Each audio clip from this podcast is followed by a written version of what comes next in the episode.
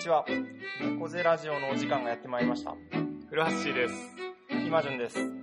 このラジオは学生時代に出会った二人のよもやま話を通じて東京の片田舎から日本社会をじわじわ温めるそんなラジオとなっております。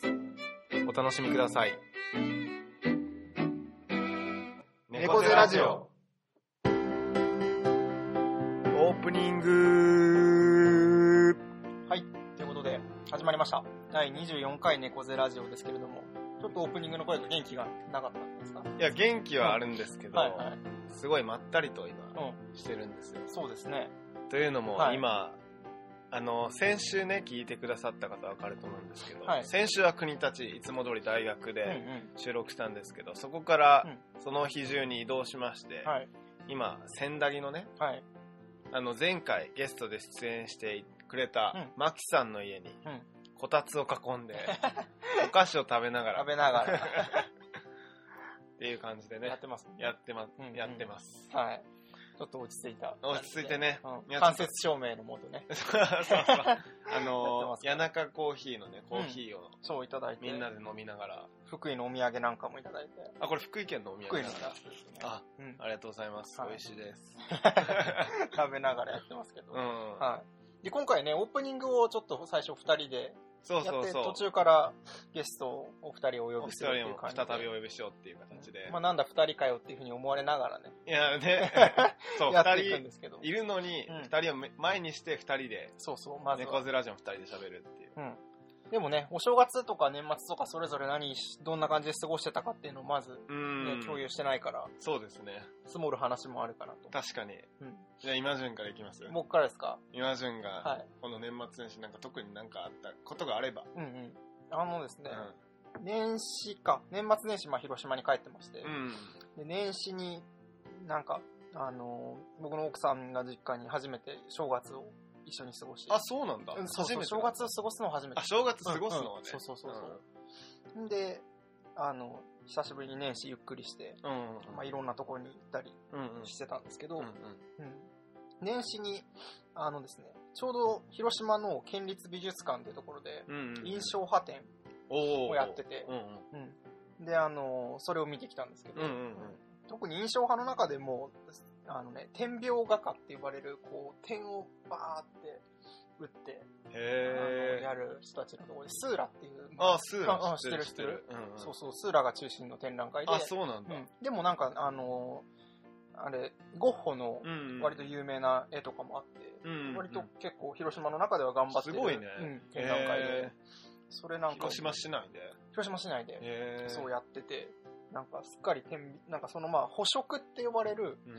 色の関係を用いて、うん彼らは結構やってたんですけど、うんう。うん。ん、捕食？補色、補色ってあの保管するの方なんだけど、で対比する色をうん。あえて並べることで色を際立たせるっていう方法なんだけど、じゃあ結構目がチカチカする。そうね作品なんだ。ただ遠くから見たらチカチカしなかったり、そのちょっと距離によって、見る距離によってへ見え方が違ったり。あと面白いのは、スーラなんていうのは結構点描の細かいので有名なんだけど、うん。ゴッホとかはなんか割にそれ、性に合わなかったって言って、最初は取り入れてたんだけど、うん。いや、俺はちょっとこの細かいのは向いてないっていうので、自分でちょっとこう長い線にしたりして、へー。そうそうそう、点じゃなくてちょっと線にしたりして、うん。その点描画の基本はまあ応用しながら、あ、点描の技法で線を描くんだ。そうね、点描をちょっと長くしたりしてやってたり。してう、んまあ補色はうまく使いながらっていう感じなんだけど、結構イマジンの中でヒット、ヒット展示だった。なんかね、自分でそれ描きたくなった。点描を。あ、点描で？点描で絵を。結構すぐできるもんいやーでもすごいやっぱ相当時間かかるし、あと色の本当に補色関係を理解してないと、あ結構なんかその、理論、体系的になんか理論ができてて、そのうん点描画の補色をここで、ここでこういう風に使うみたいな、うんなんかそれ理解してないとうまくはやっぱり出せないらしいんだけど。まあでもなんかアマチュアでも適当にうんなんかうまくできるんじゃないかなって思っちゃってて、うん。なんかちょっといつかそれで書いてみたいな。うんまあそのスーラみたいな細かいもんは自分も性に合わないと思うので、うん。うん、なんかね、えー、いいな、やってみたい俺も。うんうんうん。ちょっとやるときは、やるときは一緒にやりま一す。緒に 作。品を。やりましょう。で、あとは染色関係で言えば、まあ僕の実家が染色をしているっていうのをうんこのラジオで何回かうん。言ってたんですけど、あのー僕のお勤め先であるくるみのコーヒーで、うん毎年11月の頭にくるみの収穫を長野県の東御市というところでうん。やっていて、で、くるみってあの、イメージあありますかね？あの、中の普通のくるみの外に殻付きのこう、あの、殻が、パキパキ割れうんる殻がついていて、さらにその外側にうん、リンゴみたいな、あの、外貨皮って呼ばれる部分が、あ、わかるわかるわかるわかるわかるわかる。あ、本当え、それクズとして出ちゃうじゃん。そう出ちゃうやつんくるみ。で、それ収穫するときに出ちゃうんだけど、それを長野県からも大量に持って帰って広島に送りつけて、へそれで今回染色を。え。え、色出んの？あれ色出るんだよ。何色？えっとね、薄い茶色、もっあー液自体が濃いからもっと濃い色が出るかと思ったんだけど、焙煎っていうその化学反応を起こさせる明板とか鉄とかを入れてやるっていう作業をうちは今あんまりやっていないので、うんうん。それを除くと割と薄い、本当にナチュラルな。え、よくやったね、この冬に。めっちゃ寒かったね。うんうんそんなことやってまいりました。えー、今度見せてよ。あ、いいよいいよいいよ。今、それとまた古橋のあの大好きな柿渋と呼ばれるあ染料を混ぜたりして。あ。あ、混ぜたんうんうだ。ん。同じ茶色だもんね。そうそうそうそう、うん今。今実家でまだ干してるんですけど、うんうんうん。時期に届くかと思います。いや、俺もあのうん、先月染めた。藍色と柿渋のシャツ、もうずっと日に当ててんだけど、もうやばいよ。やばい。もう色合いがもうやばい。やばいやばい。どんな色になってるんですか？いやもうね、サビ？一言で言うなら、サビ、サビの色。わびさびのサビじゃなくて、あ違うあの違う違う鉄のサビ。鉄のサビの色いやまあ、そんな服ないからさ。まあね、そうだよ。うん。それで、そのサビの色がうん、いい感じになってるから、はいはいはい、まはいあちょっとね、まあ今度、今度じゃあ写真でね、アップしあ、ましょうよ。そうだね。うんうんうん。で、俺らいつもこうやって写真でアップしようよって言うけどさうん全然アッやんなプしないい。からね。いい加減ね、うんやんないといけないですけど。うんううんん。フラッシュは、ちなみに、どんな年末年始を年末年始はね、はい俺あのいつも高校の友達とね、うんあの高校の近くに浜があってほう。あ、そんな海沿いに住んでたんだっけそう東京湾なんだけど、うんうんううん。ん幕張だからさあ、そっかそっか。そうそう幕張メッセの近くに浜があって、うんでそこであの、ま、毎年焚き火をしながら、うん。一夜を明かしてまあ、1日になるでその焚き火ができてそこにさ、うん。もうなんか若気の至りで、はいはい。なんだっけロケット花火をバッて入れてさ、はいはい走って逃げるみたいな あ、そういうことを未だにやってる。そうそう、あとは夜間持ってきて、うで、そこに水入れてさ、うん。水も買ってきて、うん。で、焚き火で沸かして、うんで、どん兵衛買ってきて、みんなでめっちゃ寒いからめっちゃうまいんだよね。この世のものとは思えないぐらい。思えないぐらいね、あの美味しさが。まあ、それは今年はやんなかった。やんなかった やんなかった今年は普通におばあちゃん家でゆっくりあ、それやんなかった。それやんなかった。で、なんかまあ、うん最近の特筆すべき点としては、特筆すべき点。特筆すべき点としては、うん僕お金に興味があるじゃないですか。いやいやどうかはわかんないですけど、皆さん知ってるかどうかわかんないですしけどね、かもいやらしくなっちゃうけどね。あ、そうね。いや、僕はお金そのものというものが何なのかっていうのにすごい興味を持って前からね、割合、ラジオでも第21回で第そんな21回がありましたけど。ありましたけど、はいまあ、で、ちょっと友達に呼びかけて、うんお金とは何ぞやっていうことをうん話し合おうっていう、ほうほうほう。3日前、そんな回を。そう、そんな会をやって、うんで、まあ3人集まってくれて、で、まあお金、お金ってやっぱりうん、なんか、なんだろうな、人を助け合う道具でもあるし、な今の世の中でお金の使い方用途みたいなのが限定されすぎちゃってつまんないなっていう、うん。うん。まあ最初話をしてて、うん。でまあじゃあ実験的になんか始めてみようってことで、うん。その4人でうん。1時間ぐらい話し合って、うん。でじゃああの1000円を1人ずつ出し合って、うん。まあ、4000円貯まるじゃん、うん。その4000円をうん誰か使いたい人がいたら、うん。立候補制でうん。受け取ってで次回その4人で集まる時までに、うん。その4000円をうん。普段の自分とは自分が使わないような使い方うん。で何か買ったりとかもしかしたらプレゼント渡すかもしれないし、あげるかもしれないしわかんないけど、4000を使って次回報告しようっていう、うん。これを4ターン回してみんなで、うん。まあ、結局平等に。やろうっていうのを始めてみて。まあ、とりあえず、ん。あの僕じゃない人がうん。それを任されることになって、あともう一つあの、うん。沖縄の習慣で、モアイっていうのがあるんですけど、うん。まあ、そのモアイはあの、例えば飲み会とかだったら、うん。誰か一人がその場で、うん。あの支払ったなんていうの飲み食いした代金を全部払って、で次回は他の人が払ってっていう、うんなんかうん。その払う人を回していくっていう循仕組みで環して。ででも次のその会がその4人で開催されるかっていうのは正直わかんないからなんか、まあなんていうの、冷静に考えるとちょっと損得感情働いちゃいそうなとこなんだけど、うん。沖縄ではそれが損得感情とか緩い人が多いから、うん。それでうまく回ってたりとかして、うんそういう助け合いの文化うんをとりあえず2つ実験的に始めてみて、まあこれからどうなるかね。うんうんうん、でもすごいね、面白かったのが、なんかその4000円をなんか、もうこうやって場に出して、うん。出した瞬間に、うん。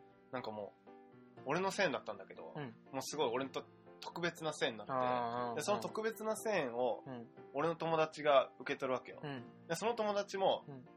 なんかもう、このバリ、バリ俺ね、うん。古橋からもらった特別な1000円だから、もう、なんていうの、普通じゃ、普通に扱うことはできないみたいな感じで、なんかすごい緊張してて、なんか、で、なんかこの前メッセージでさ、うん。なんか財布でこの4000円を見るたびに、うん。お前らのことを思い出すみたいな。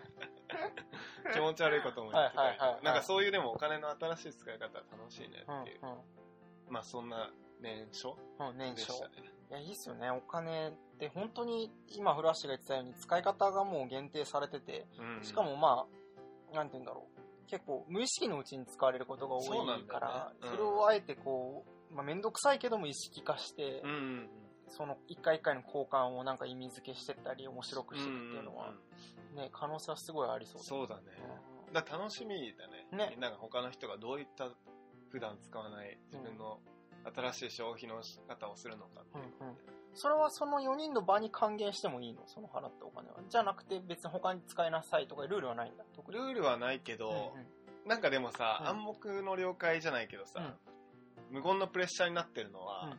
使う人はうん。使わない3人をうん。ちょっとオッとさせないと、ああそうね。せっかく報告するからには、うんうん。っていうプレッシャーがかかってて、うん。だからなんだろうね。やっぱちょっとおしゃれな使い方をしないいけないって思う思わない思うんじゃんそうだよね。今回1000円だけど、うん。多分額を増やしてったら、うん。もっとなんか面白いことになったりとかしそうだし、うんまあなんか、まあ実験だから、面白いね。でもそれ普段自分だったら1000円どうか惜しむところを4人集まって4000円まあ力が単純に4倍になるっていうのと、うんうん。ねあと自分だったら使わない使い方を他の人がしてくれるかもしれなくて、もしかしたらそれ自分が共感できるかもしれないっていう可そうだ能性は、ね。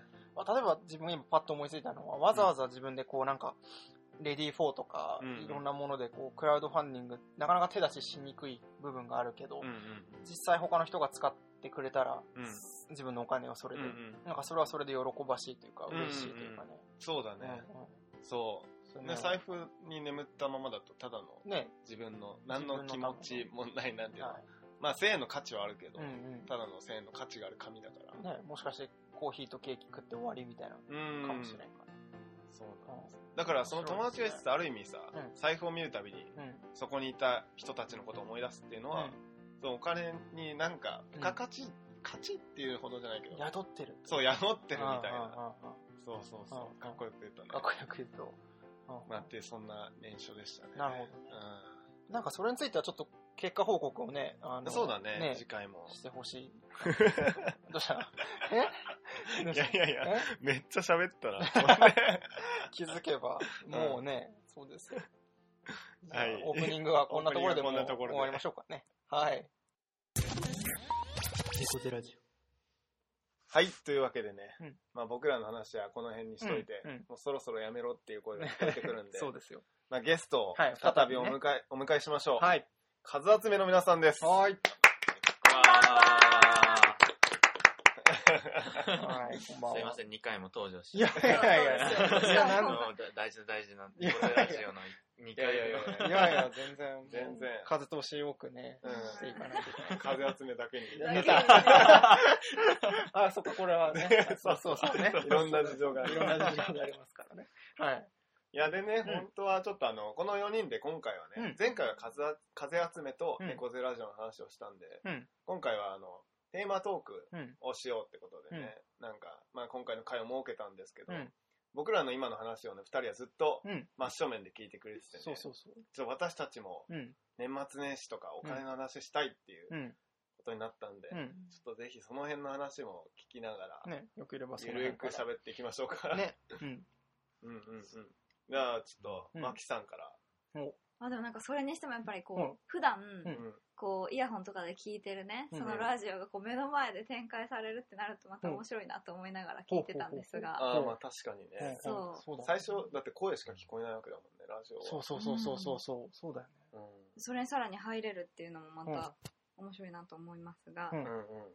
そう年末年始ね、うん。の話であんだけあったけど私はあの、毎年必ず実家に帰って実家が滋賀県にあるんですが、はいうん滋賀県。その滋賀県で毎年30日に12月30日にうん。お餅つきをするっていうのがもうもう30 20なんだ。そう二十何年続いていてへー。その時についたお餅をうん。お正月にお雑煮で食べれるように2日前ぐらいにつくんだけどうん。それをあの祖父の家でうん。みんなで親戚一同集まってうん石の薄で作るんだけど。はいえー石なんだ。そう石なのよ。へー。昔は木だったんだけど今はもう石にえ、今なって。石なんだ。そう。すごい重い薄でうん。こうね音を鳴らしながら、うん。まずそのもち米を炊くところ炊くっていうかまあ蒸すところから始まって、はいはい。そこからその練って、うん。さらについて、で丸めて、うん。最終的に鏡餅とか普通にお雑煮に入れる餅の形まで持っていくのをうんうん。うんだいたい午前中いっぱいやって。何人ぐらいでうん。やるの？親戚集まって。親戚でもみんないろいろあったりして集まれるのは5、6まあ、7人ぐらいかな？7 7人ぐらいとかでまあ、大人もいるから、ん。みんなで交代でついたりとか丸めたりしてで出来たてのお餅を食べるっていうのがはいはい。30日の楽しみなんですよ。それは巻き巻きんちの親戚とかだけ特有ってわけじゃなくて結構地域でやって。るでももう滋賀のすごい山奥の田舎なので、うん。多分普通にやってると思うんだけど、うん。うん。友達に喋っても結構珍しいねって、うん。石の薄でちゃんとついてお餅食べるっていうのはなかなかないねみたいな感じでは言われるけうんど、ううん昔はすごいよくあったんだと思う、うん。その年末にやるっていう年のがあったのかな、日本で。ね日本であったんかな気になるけれどねも、うんそう。うん。でお餅を毎年ついていて、うん。それがあってからもう年始はうん。年が明けたら必ずその12時半ぐらいにうんもう初詣に出かけるはいはい。はい。えー、結構ハードだね。結構ハードだよね。ストイックな初詣なんだけど。確確かに。うん決めてるんだ。大体もう初詣に出かけて、うん。まあ、3つぐらい神社回って帰ってきて寝るっていうのがあるんですけど、うん。じゃあもう1月1日はいきなり寝坊だ。うんももういきなり寝坊、うん。そうそういきなり。もう決まってるあう、絶対寝坊っていうのが決そう。まって。うん。うそれも初詣にうちの祖父が神主をやっていたお小さい天満宮があるんですけど、えー、そう。そうなんだ。昔ねそうだからうちは結構その神社の系列で。うん。あそうなんだ。そう。へそう。ー。だからそこにまず真っ先に行ってうん。こう参りをするっていううん。ねで一年をうんお願いする。いろんなことをお願いして。うん。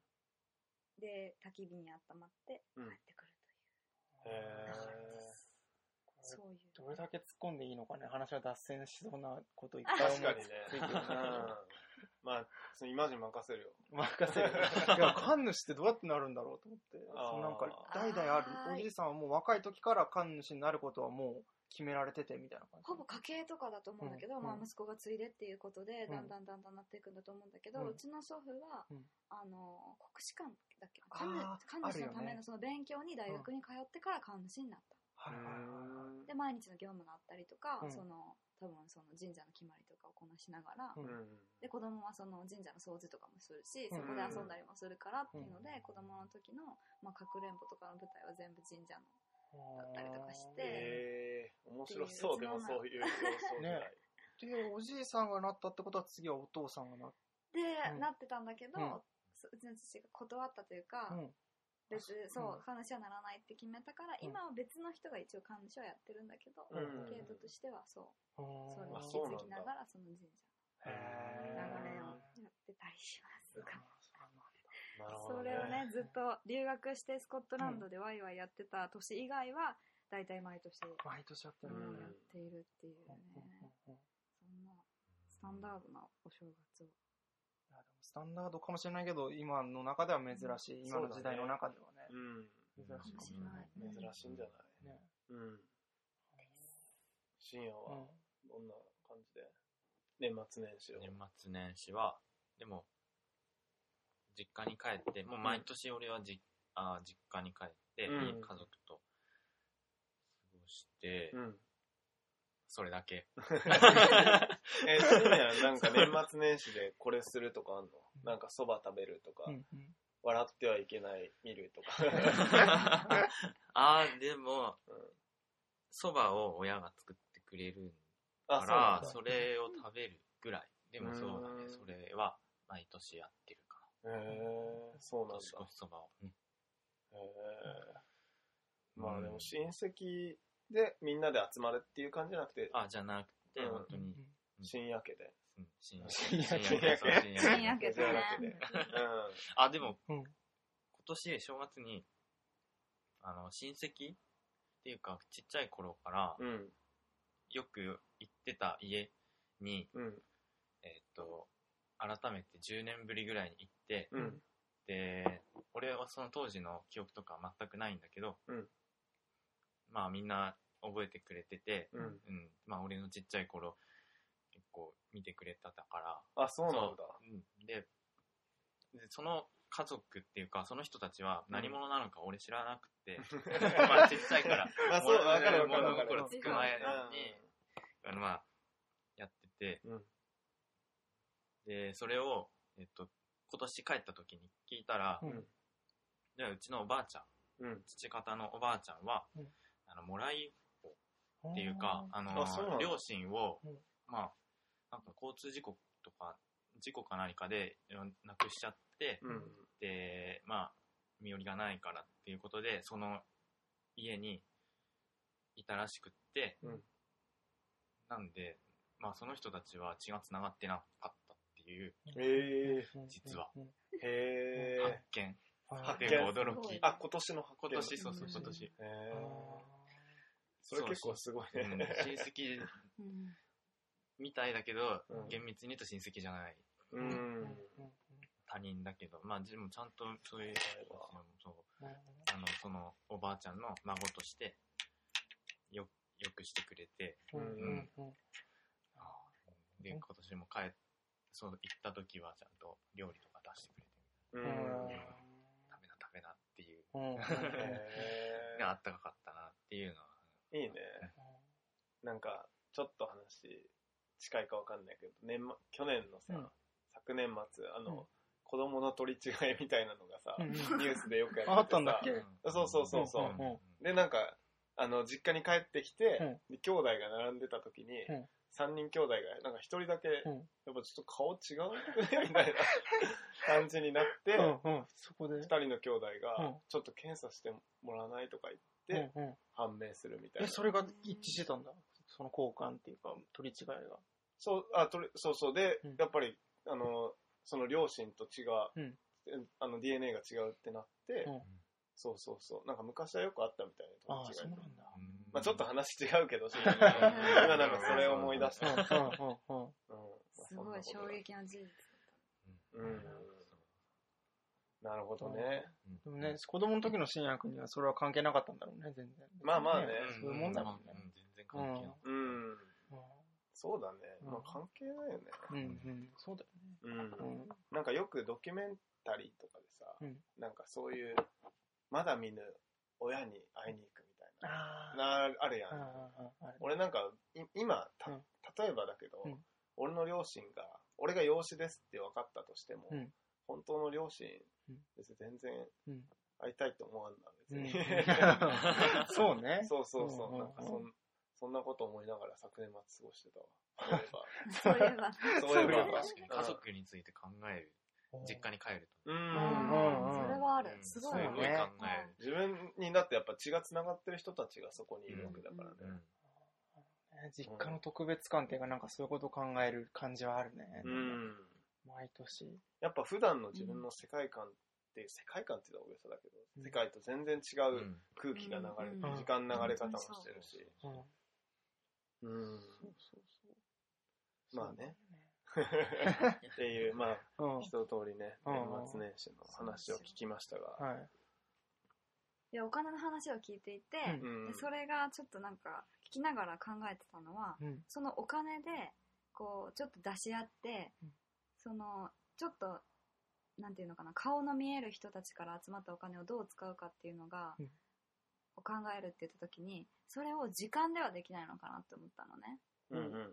お金っていう媒体じゃなくてそれを時間にしてなんかできないのかなって思ってうんう。んそれを時間に変えるのができたらやりたいなって考えてで例えばこの4人で、ますうん。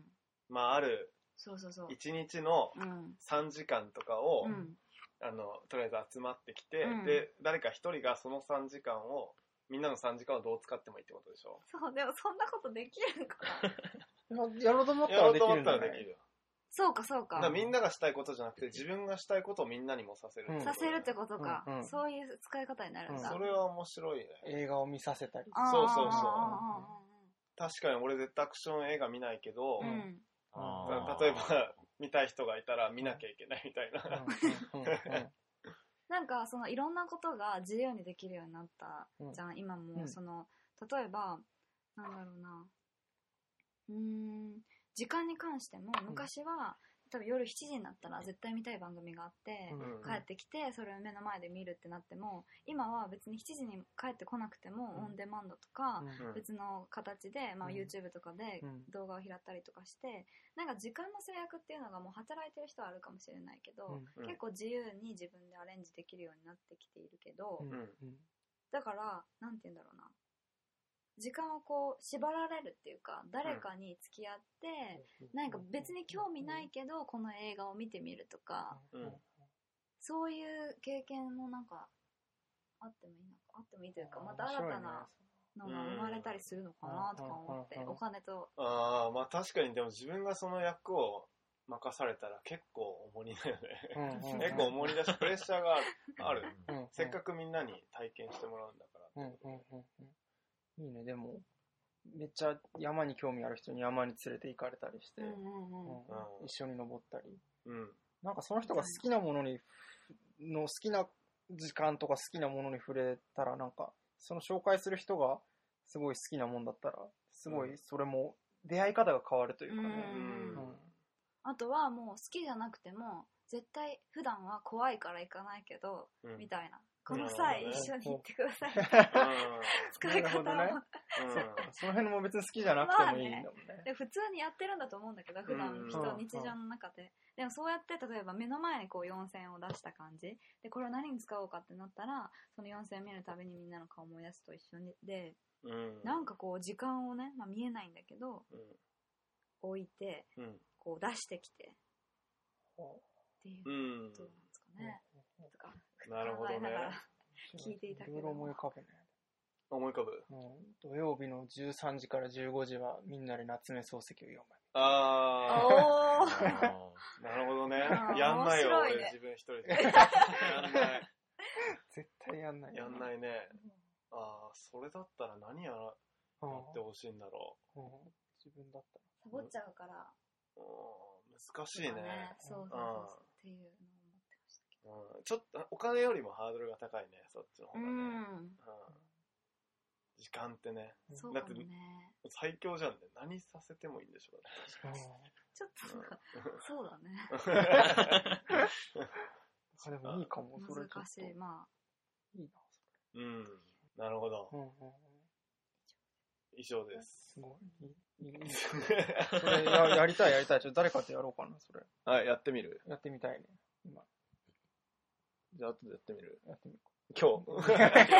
ー 10, 10分。とかにして。10 10分分とかにして。ああ俺一個思いついた。わはいはい。え言う？うんうん。言う？うん、言っいや俺10分だったら、うん。あの目を閉じて、うん。まあまあ喋り続ける。あの4人で普通に会話する。目を閉じたままねほう。ああえそれ40分ってことつまり。10分10分10分あ違う違う。あのえあみんなの10 10分をもしもらえるんだったらその10そういうことか。分間。普通さ、うん。4人で喋ってたらさ、うん。面と向かって、ん。おおえ目開けて喋る、うん。その10分で目を閉じて。話したい。ちょやってみる？え今やってみる、違う。この10分間やりますか？やってみる？やってみる？一応。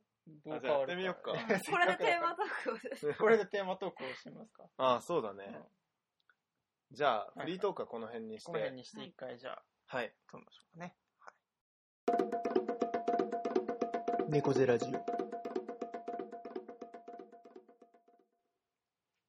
ということで、ここからは、ここからは、はい、テーマトークということで、はい、やっていきたいと思いますけれども、はい。今回、はい、テーマを一つ、あの、4人で考えまして、こだわりうん。というふうな、まあ、それぞれのこだわりをちょっと話しつつ、どんな展開になるかちょっとわからないんですけど、うんう。うんん、話していきたいなと。まあ、フラッシーが日頃ね、こだわりに結構興味を持って。そうそうそうそう、うんうんうん人のこだわりってやっぱうんその人が一番見える部分でもあったりするから、うん。うん。で、やっぱり結構意識的には、うんあ、違う違う。あの、なんか自分で自覚してないこだわりって結構みんないろいろ持ってて、そうなんよね。それを出してみ、顕在化してみるとすごい面白かったりする。うんうんうん。その人にとっても多分気づき、あ、私こんなとここだわり持ってたんだとか、うん。あるかもしれないし。で、さっきフリートークでね、うんちょっと、まあ、あの話の中で、うん。目を閉じて話してみよう。はいはいはいはい。10分間ぐらい。うん。ありましたで、ね。目閉じたら10分もわかんないで。そうね。まあまあ、そこも時々じゃあ今時が目開けて。目開けてやりましょうか。うんはい。じゃあ、今から目をちょっと閉じてやってみましょうかね。はい、じゃあ今目閉じてます。はい。はい、目閉じてます。じゃあこだわりのね、うんついて話し合って見えますかね。みましょう。はい。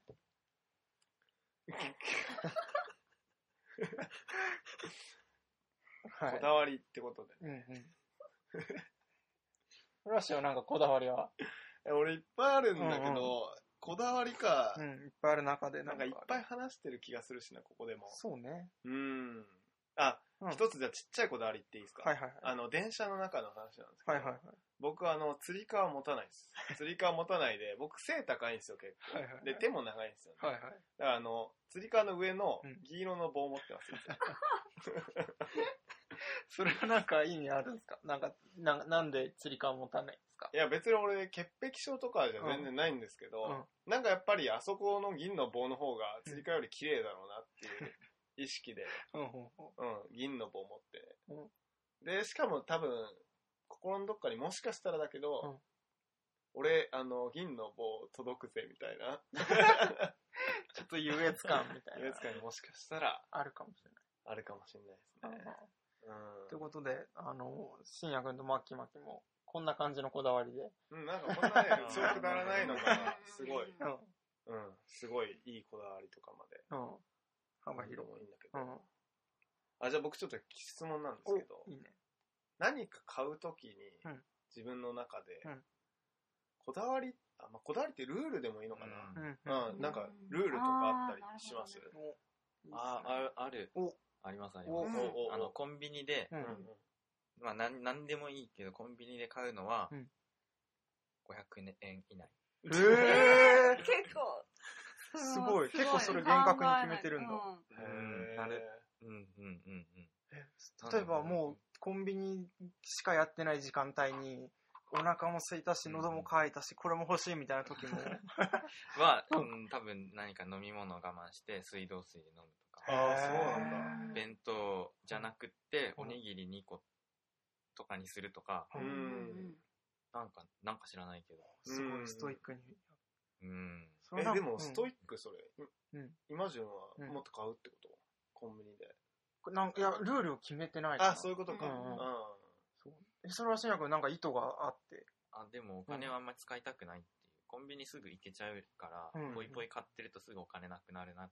うんみたいなのでうんうんうんまあ、コンビニでは500円以内に収めておこう、うんみたいなのを決めてる。へっていう感じーなるほどね。うんマキマキはなんか、別に今の質問じゃなくてもいいんだけどさ。あでもね今のそのねお金のなんだろう。制限はしてないんだけどうん。むむしろ逆に私は、うん。本を買うときはあのお金のこと考えないっていうか、なんていうの？欲しいと思ったら、うんその出会った時に買っちゃうのね。それは許してるっていうか本に関してだけは、うんそうやって衝動的にとか、あとなんだろう高くても、まあ、3000円とかする本とかもよくあるけど、うん。そういう本を買うことを許していて、うん。まあ、他のところでなんとか削るように頑張ったりすへる本だけは許すみたいな。はあ。結構やっぱ本を読むんだね。そうだね、なんかそうそれは欲しい。ちゃんとその時にやっぱり目が行くというか手が伸びる本っていうのは多分その時欲しかった。なんだろうねちょっとピンときたりとかするものなのかなとか思って、そういうふうにまあ本屋で買ったりする。まあそんなに毎回行くたびに買うとかではないと思うんだけど、うん。いいなと思って欲しいと思ったらそこに高いからなとかいう言い訳はせずにうん。もう買い買ってしまってうん。どんどん部屋に溜まっていくから今も読んでないけど置いてある本とかも結構あるんだよね、でもそれはそれで残していっているというう。ん。感じかな。るほどな、ね。結構他のはもうなるべく抑えようっていうのは常にある感じ？そうでも多分そんなに、ん。なんだろうな。めっちゃ節約してるとかはないと思うんだけど、うんこの500円以内にしようとかいうわけではないんだけど、うんうん他のところではできるだけ使わないように服とかもうん。うん、そんなに、うん。なんだろう高いの買わずに、まあ、うん古着がね、うん。好きだからっていうのもありながら、そうあとは服はもうちょっとうん。衝動的に買うのではなくて、なんて言うんだろうな。節約とはまたちょっと違うかもしれないんだけど、うん。今私は千駄木に住んでいて、はい。千駄木の家の近くにうん。東雑貨とかを扱っているほうクリコっていうお店がほう。あるんですけほう。ほう。どそこのなんか東なんだ東だからチェコとかハンガリーとか、いろんなところから集めてきた古着とかが置置いてあって、うん。でそこの店主さんとすごく仲が良くて、うん。で買い付けに行ったらこういうの欲しいからこういうの入れてくださいみたいな言うとワンピースを入れてくれたりとかなんか結構なんだろうな。そういうお店の人とコミュニケーションしながらうん。何度も通って、うん。欲しいものは取り置きしておいてもらって、うん。吟味して買ったりとかはするようにしてますなんでしょうね節約術みたいなのは、うんうんうん。ちょっと違う。うん、え、アマゾンはみんな利用する僕はしますね。私もしますねのああ。え、本、本はアマゾンで買ったりない本は本屋に行ってもない本とかうんうん。あ、でも本屋に行ってある本もアマゾンで買う。買う？あ、違う違う。あの、アマゾンで本屋で売ってる本があったら、アマゾンで買う。本屋で買う。えーっとすぐ欲しい本とかアマゾンであ、そうなんだ。でもそこになんかあるんだね。自分ルールみたいあーなんかひとまずはその私は結構本町の本屋さんを信頼しているっていうのがあって、うんうん千駄木に往来堂というはい。小さいけれど革命的なうん。すごい本屋があるので、はいな。うんうん。そこに、まあ、11時まで夜11時までやってるんだけど週の、まあ、11時までに帰ってきてて体力のある日は大体行ってるんですよ。大体行ってんの？そうだから週ますごっあ3とかねえー、行ったりしていてでそこに行ってから、まあ、見て選んだりするかなでないものはまあアマゾンそう、実は僕らさっきね、はい。往来堂に。行ったんですよ。はい、行ってきましたね。で、イマジュンがそこで本を買ったんですよ、ねはいはい、買ってきで、ました。イマジュンさっきさ、うんこれなんかあの、うん。なんかたまたまうん。タイミングよく出会ったら買おうっていうのは自分の中で決めてたみたいうんうんうん。なこと言っ。てなかったっけ、えっ、とね、その、その、さっきのフラッシーの問いの答えの一つなんだけど、自分の中でもなんか、ここいいなっていう風な、なんかお店直感であったら、なんか別にルールを決めてるわけじゃないんだけど、自然となんか買いたい気持ちが出てきて、で、さっきのそのオーライド書店のところも初めて行ったんだけど、もう入った瞬間というか入ってすごい良かったので、うんうん。なんか欲しいみたいな気持ちが多分どっかで湧いてきて、うん。で、たまたまなんか以前から探してた本があったので、それがあったので買ったっていう。うん。うんその、うんなんかここいいなっていうのはどこから出てきたんだろう？なんだろうね、でも、なんか、うん、なんそれを何から感じたんだろうね。でも、まあでも誰かの多分やっぱ意思があるんだろうなっていうのはすぐ感じる本だなというか、うん。まあ、適当にランダムに配置されてるわけではないし、うん。うん、なんか、まあ手がかかってるんだろうなっていうのはすごい感じて。うん。で、なんか、往来堂書店、あの、ご存知の方はわかるかもしれないですけど、なんかね、その外見は割と普通の本屋さんっていうかい、ないでしょ、そういう。え？ないから知って知ってる人いないから。本屋好きだとかだったら知ってんだよ、本屋好きは多分知ってる確かに。うんうんそう、その、そ外見からはちょっと一見、まあちょっと外見自分も舐めてたじゃないけど、まあ普通の本屋さんかなと思ってたけど、うん。いや、入ったら、ところが、みたいなとこうん。ろが、そのギャップにやられた部分もありましたけうん。うん。うん。うん。なるほど。どね。そうオーライドは町の本屋最強を目指してるらしく。あ、そうなんだ。そう。もう街に根付きながら、うん。だからあのレジとかでうん。パンとかお弁当とか売ってる時がうん。あったり、うんうん。その花の、うん。まあ、ドライフラワーのコラージュとか売ってたりする時があるんだけど、うん。それは仙台にあるお店。おー。実際にあるお店とこうコラボレーションしながらとか、ほうんそうそう仙台、まあ、在住のうん。人と一緒にやったりしながらお店をこう常に循環させていろんなテーマで場所を利用してるっていう。うん。いいねでもそんな本屋がある街はいいね仙台には。そうだね。うん。うんね、それで往来堂があるから千駄木にとかいう人もいるかもしれないしね。そう、半分ぐらい私もなんかうん本屋とか、うん古本屋さんとかがね、多くて、うんいい雰囲気の下町だなと思って、うん。うん結構その半分ぐらいはその本関連で、あ、そうなんだ、決めた。そう、それこそこだわって仙台に、そんなマキマキに聞いてみたいんだけどさ、はい。Kindle どうキンなの Kindle でいわゆる電子書籍。なるほどねはいなるほどね僕はあのイギリスで留学してたんですけど、はい。もうイギリス、まだ日本に導入されてない時にイギリスでも大流行で、あそうもうこれ日本来るな来るな、むしろ俺がうん。おろしやろうかなって思ってたら、もうアマゾンで導入されちゃって、今日本でもかなり流行ってきてますよね。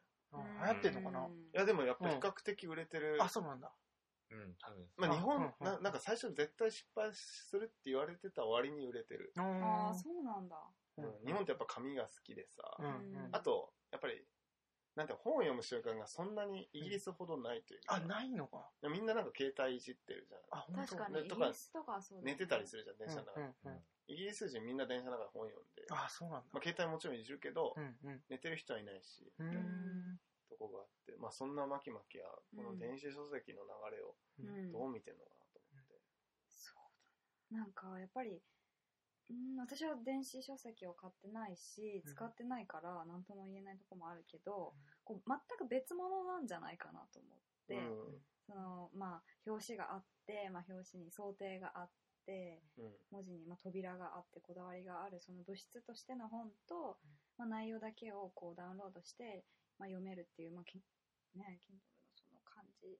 っていうのはちょっとまた別の媒体な気がしているのでラジオとテレビぐらい違うんじゃないかなみたいな、確かに。そうだから、まあ、情報って感じするよね、うん。電子そうね。書籍だと。うんううん。んで本だと、なんか作品っていう感じするな。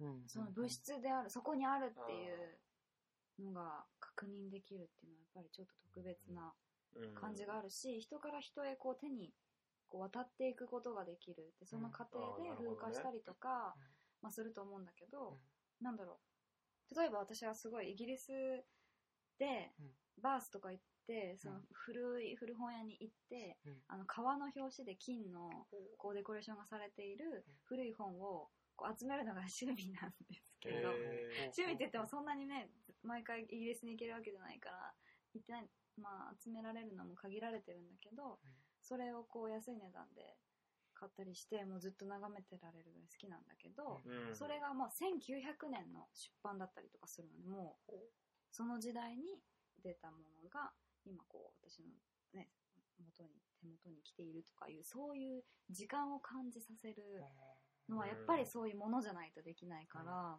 やっぱりまた別物なんじゃないかなと。でその時私は別に中身は気にしない。その本を買う時はどっちかっていうと想定とか古さとか文字の並びとかいうの状態とかを気にして買う時もあるので必ずしも中身を見てる買ってるわけじゃなるほどうんなるほどなるほど。そうね。ないです。しかもまさに今マキマキがその物体とか物質としてって言ってたけど本とかって結構贈り物として交換されることとか貸し借りとかもあってそれ時もなんか今パッと思い浮かんで電子書籍でなんかこうこれ読んあげるよとかって まあその大実ね法的にダウンロードとかそういうのができるかどうかは別としてうん。なんか嬉しくないというか。いやー、嬉しくないね。うん。だから今、うん。そういう部分が全部なくなってきてるやん。アマゾンだったら家にいれば届いちゃうしさ、ううんんうん。なんかそういう情報もさ、やっぱりネットでさ、うん。昔はもっと今より多分超不便だったけど、うん。今ネットで検索ワードさえさ、うん。自分で落とし込めちゃえばさ、うん答えがそこにあって、うん。でも今、昔は多分そこを保管するためにコミュニケーションをもっと取ったりとか、うんうんうん本を買うために本屋さんに訪れたりとかしてたと思う。足しげくね通ったり。足しげくね。うんうんうん。うんでそこで店員さんと、またね話したそうりして。そうとかなんかそんなのが、うんうん。そうだね。うん。今日は吉本バナナが入ったんだよ。吉本だったら、比較的新しい。です。比較的新刊ね。新刊がね。あ、。新刊入ったんだよってね。みたいな。それはでもある。なんか、うん。多分よく言われてることだとは思うんだけど、うん。その、まあ、アマゾンと本屋で、なぜ本屋が必要かっていうので、うん。挙げられることでもあると思うんだけど、うん。その予期せぬものに出会うってことは、やっぱりああいうオーライドの文脈だなんじゃないけど、うん。ああやって並んで、こう、なんて言うんだろう。まあ、ちくまならちくまとか身長なら身長っていう並べ方じゃなくて、原発なら原発、仕事なら仕事、建築だったら建築って並んでることで、うん。これを例えば一冊のと本を手に取るとその隣とか隣の隣までうん。やっぱり目を行くと知らなかった著者の人とか知らなかった建築家とかやっぱりその出会いの幅がうん。広がるっていうそのあんままあなんだろうピンポイントで買い物をしないうん。とうん。うん。そうやってこう寄り道していろいろ得られるんじゃないかうんうんうん予期せぬ出会いなるほどね。っていうのはよく言われるんじゃない確かにね。うんアマゾンもそれに対抗しようとして、こう、うんあなたのおすすめの本みたいなのをね、なんか、こう出してくるけどね。なんか、5つぐらい下に、ね。あーあれうざいね。全然ヒットしないし。本当？ヒットしない、あれ。うん。けどたまにやるなとか言ってあそうそうそうそう。あるよね。あこれちょっと読みたいなそうそうそうそう。うん。そういうふうなのもあるけど。うんなるほどね。ちなみに10分経ちましたね。あ、立った？うん。ちょっとどうする？また深夜のこだわりがそうそうそう。俺ちょっと喋ろうよ。うん、喋る。目を閉じたままね。うんそうすごいねこの目を閉じる感じえ、でもちょっと、ううんん。あごめんごめん。なんでもない。お そうミスが目立つな、やっぱ目閉じてると。うん。むしろみんな目、なんか閉じてるかどうかすらわかんない。わかんない目から自分で目閉じてるかうん、わかんない確かにそうそうそう不安になっそう。うん、俺実はさっきちょろっと開けたんだけど、うんうん面白かったよ、3人とも目閉じて。ずるいさ。ずるい。ごめんごめんごめん。面白い。ニヤニヤしちゃった。ミスが目立つっていうのはどういう？あ、なんかあの、ちょっと、あ、間が空いたり。みんな聞あく、耳に集中してるからさ、うんうん俺がちょっと、あ、これやっぱ言わなくていいやって思って、あ言ったのがうん、目立っちゃって。みんな聞こうとしてるからさ、そこで止まっちゃうんだよね。ああ、なるほどね。でも普段だと。うんこれがすごいなと思うのは、うん。リスナーの人と同じことだよね今。私が目を閉じて聞いているってことは同じように聞こえて近いっていうかそれに近いものが聞こえてうん。うん。ないかな。なんか、語り方もでも多分変わってる気がする、目閉じてると。おー。わからんけど、自分のうん声とか人の声がより鮮明に聞こえて、なんだろうね。うんなんかい多分、目開けてる時よりも目閉じてる時の方が、あの、喋ってる人が際立つし、喋ってない人も際立つうん感じがあったね喋って。ない人も。だから深夜がやっぱ喋ってなかったのもああ、うそうそうそう際立ってたね。際立ってたってなんか、なんか俺ね変だけど。目目閉じてると喋れなくなる。気づきが気づきが。あったあったあっえじゃあ開ける？開けてじゃあ、深夜君のた。うんこだわりにそうですねついていきますか。おおーー、開けると開けたでまたなんか、なんか一人一人顔が違ってる。顔が違う帰ってきたって帰感じだねってきたって感じだよ。う帰ってきた。すごいですそういったとこで深夜君の。ん。いや、こんなざっくりと振っちゃって。ある、ある、こだわり。うん。えでもこだわり喋れる？こだわり。確かに、いきなりいきなり話題が。そうだよ今ずっとこだずっと本について言ってたからね。うん。うん。買うってところあそうね、買うってとこだったもんね。あじゃあ、うんうん例えば、はい。外見とかね、服とかさ、組み合わせとか、と髪型とか、うんうんワックスはこれとかさ。ああ、俺なぜかこのキノコは頭から離れられない。へこーだわりなのかなんうんのうんうんうん。え、でも、美容院に行ってさ、うんうんなんていうの？でも前と一緒にとか。ああ、そうなんだ。そうそう。結構ずっと同じ美容院？あ、そううんそれこそ、そのこだ、そこにもこだわりあるやんね。うん、ある、あるね。だって俺とかもう適当にパ、いろんなとこで切ってるもん。あ、そうなんだ。うんあの、クーポンを使って。あ、そう、グルーポンね。グルーポンを使ってそう。そうそう。切ったよね。最近切りました。あ、せ、せ、あの、先月末じゃねえ、あの、あ年末に。年末に。そうそうそう。そう、うんその新しい美容院との出会いをね、うん楽しみにしてるの、俺は。なるほどね。うん。でも、だいや、でも一つのね、うん。とこ行ってた時期もあったし、うんうん。そうなんだ。なんか服とかもある？うん。服は、特には、うん。あ、でも、なるべく、高いものは買わないっていうか、あそうなんだある程度、5000円以上のものは買わない。おーへーやっぱシリアその自分ルール結構ある、結構あるんだね結構き結構ストイック。うんうん。うんうんお金に関して、あ、まあお金に関してじゃなくても結構、うん、あると思う。え、時間の使い方のルールあるべ、深時間は、夜。うん。間は、まずコーヒー、コーヒーが好きなんで、うん。コーヒーを入れる時間を確保することと、あーやっぱ、あーでも、時間の使い方、な例えば、うん。例えばだけど、俺はさ、睡眠時間7.5時間とかさ、えあーそうそう。そうそう。俺この辺 A 型炸裂してるんだけどさ、あと自分でこの、この時間何やってたんだろうってうん思う時間の使い方絶対にしたくないんだよね。あーなんか知らんけどこれやってたみたいなのは絶対多分ない俺うんのうんうん。でももう、時間に関しては。結構、やることだらけで、あ、そこそっか。そうそうそうだね。なんかうん、自由につ、こう自分でどうにかどうにこう、こうにかできる、あれではないから、うん。特にはこだわりは今は、うんコーヒーのとこだけ。コーヒーのとこか。うんなるほどね。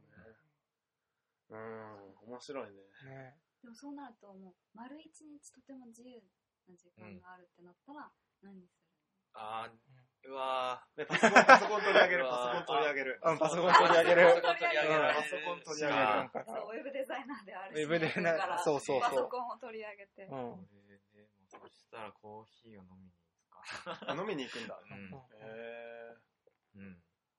あ、だから逆に、うん人そういう時間、ポッてあ空いた時間とか何使ってかんなくて。あ、でも本読みたい。ー。ああ。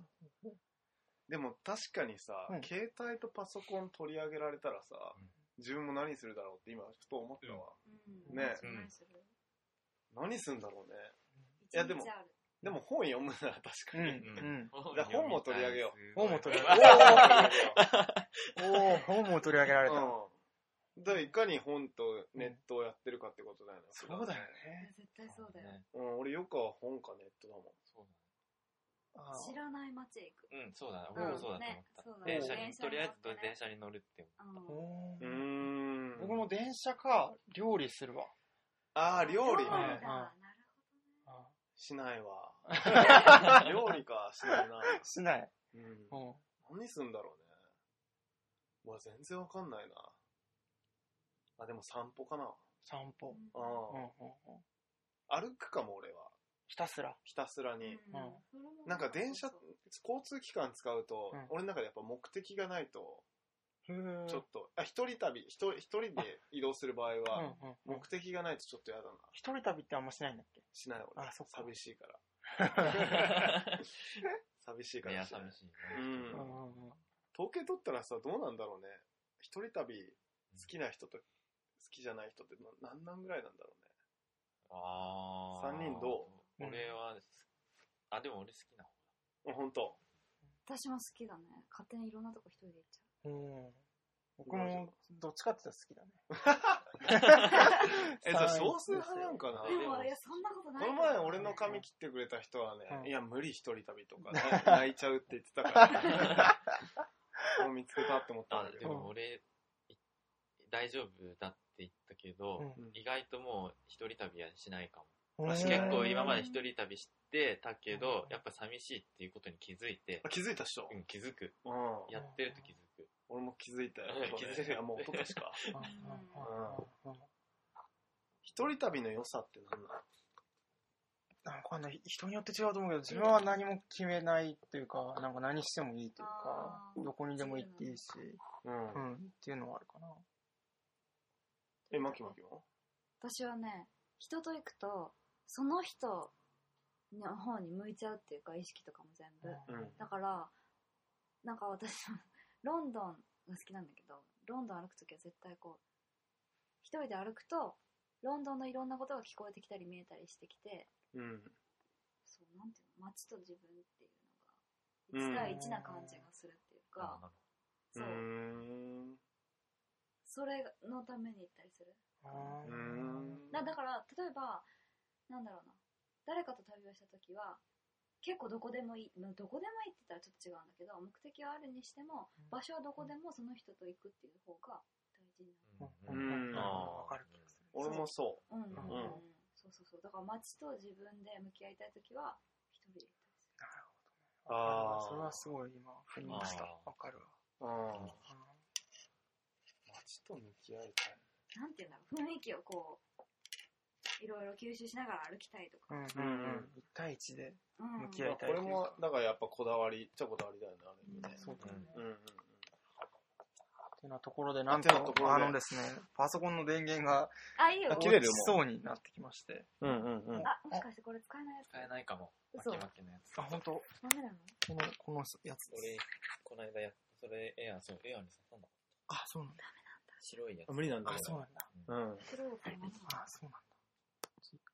ということで、うんどうしよう一回じゃあここの辺でちょっとそうだね切りましょうかね。猫背ラジオ。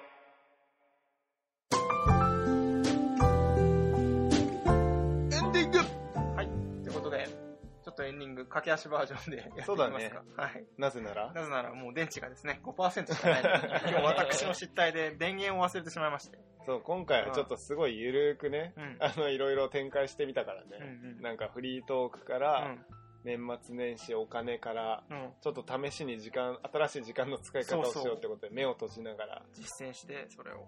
で、深夜が目を閉じながらじゃ喋れないっていう気持ちを得て、目を閉じて最後ね、うん。うん目を開いてね。目を開いて、開いて。目を開いて、はい。お送りしてきましたけれども、はいね。あの、どうでしたか？ゲストのお二人お迎えして。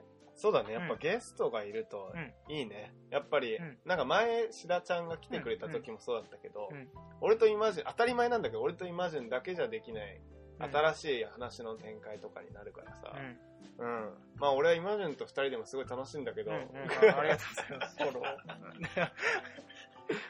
うん、でもやっぱ4人でやるっていうのはまた新しい。そうね。ね。なんか、より対角線が増えるっていうかね。あーうんいろんなところでそうだね。うんだから、ぶつかってぶつかって予期せぬ方向に、方向に行ったりね。スピンアウトみたいな。かっこいい言葉を。かっこよく言うとね、っていう感こうっていう感じでじ。おね。二人にも聞いてみますか？そうだね、ん二人にも聞いてみましょう。よければ。あうんあ、でも、ありがとうございました。い出させていただいて。ありがとうございます。うん、えどうでした？でも二人はさ、俺らはいつもやってることだけど、うん二人は？そうそうそう。うんでも、リスナーの人を意識して喋るのはいかに難しいかも。あも うそれをさらっと二人でやって、やば、プロだと思って。ーおー。初めてプロという。プロっぽい。プロか。自分で受け止めちゃった。それをそうだよね。うん憧れの猫背ラジオに憧れの？憧れ出憧れ、うん。憧れか。すごいね、その、でも本当にわかる。風集めも、うん二人の中のやりとりなんだけど、その、読者に向けても書きたいっていう、うんその微妙なところが多分ラジオも、うん。うん二人で掛け合って喋ってるけど、うんリスナーがいてっていう、うんそこをね、ちょっともっとね、うんお二人がこう、な、なんのね、苦もなく、うんさらっとやってのけるところを、私たちも吸収しようかと。おい、ありがとうございます。嬉しい感想。いや嬉しいねはい。いただきました。はい。はい。じゃあこの喜びを糧に、うん来週からまた頑張りましょう。二人で二人で。地味な会を地味な会を展開していきます。展開していきますか。ははい。い。じゃあ、はい、ここまで第24回猫背ラジオをお送りしてきたのは、古橋シーと今順と、風集めの二人でした。また来週バイバーイ